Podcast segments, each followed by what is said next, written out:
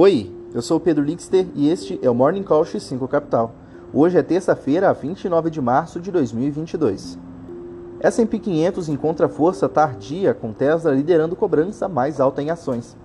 Biden pede 100 milhões de dólares para projeto em túnel de Nova York. Petróleo fecha em queda de 7% na China. Cai mais quando Rússia disse que abandonaria desnazificação. Investing, S&P 500 encontra força tardia com Tesla liderando cobrança mais alta em ações.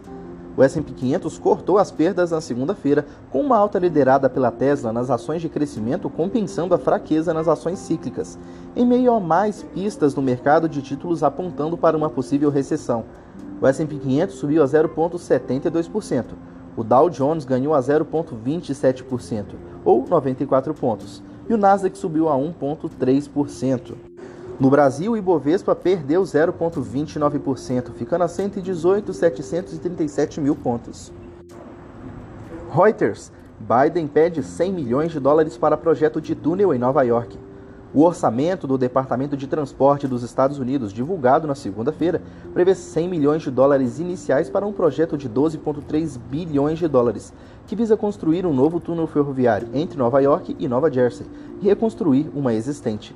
O governo Biden também está pedindo para aumentar o financiamento das ferrovias de passageiros americana Amtrak, além dos 22 bilhões de dólares aprovados sob a Lei de Infraestrutura Bipartidária de 1 trilhão de dólares. Investing. Petróleo fecha em queda de 7% na China. Cai mais depois que Rússia disse abandonar desnazificação.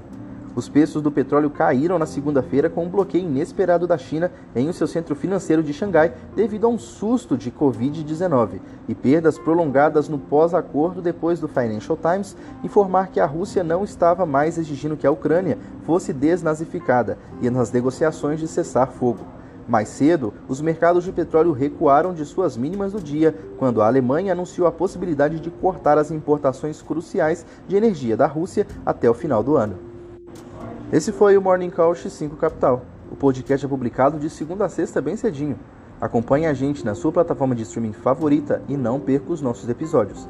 A produção é de Gabriel Fogliene. A locução e edição de áudio são minhas, Pedro Lixter. Até mais.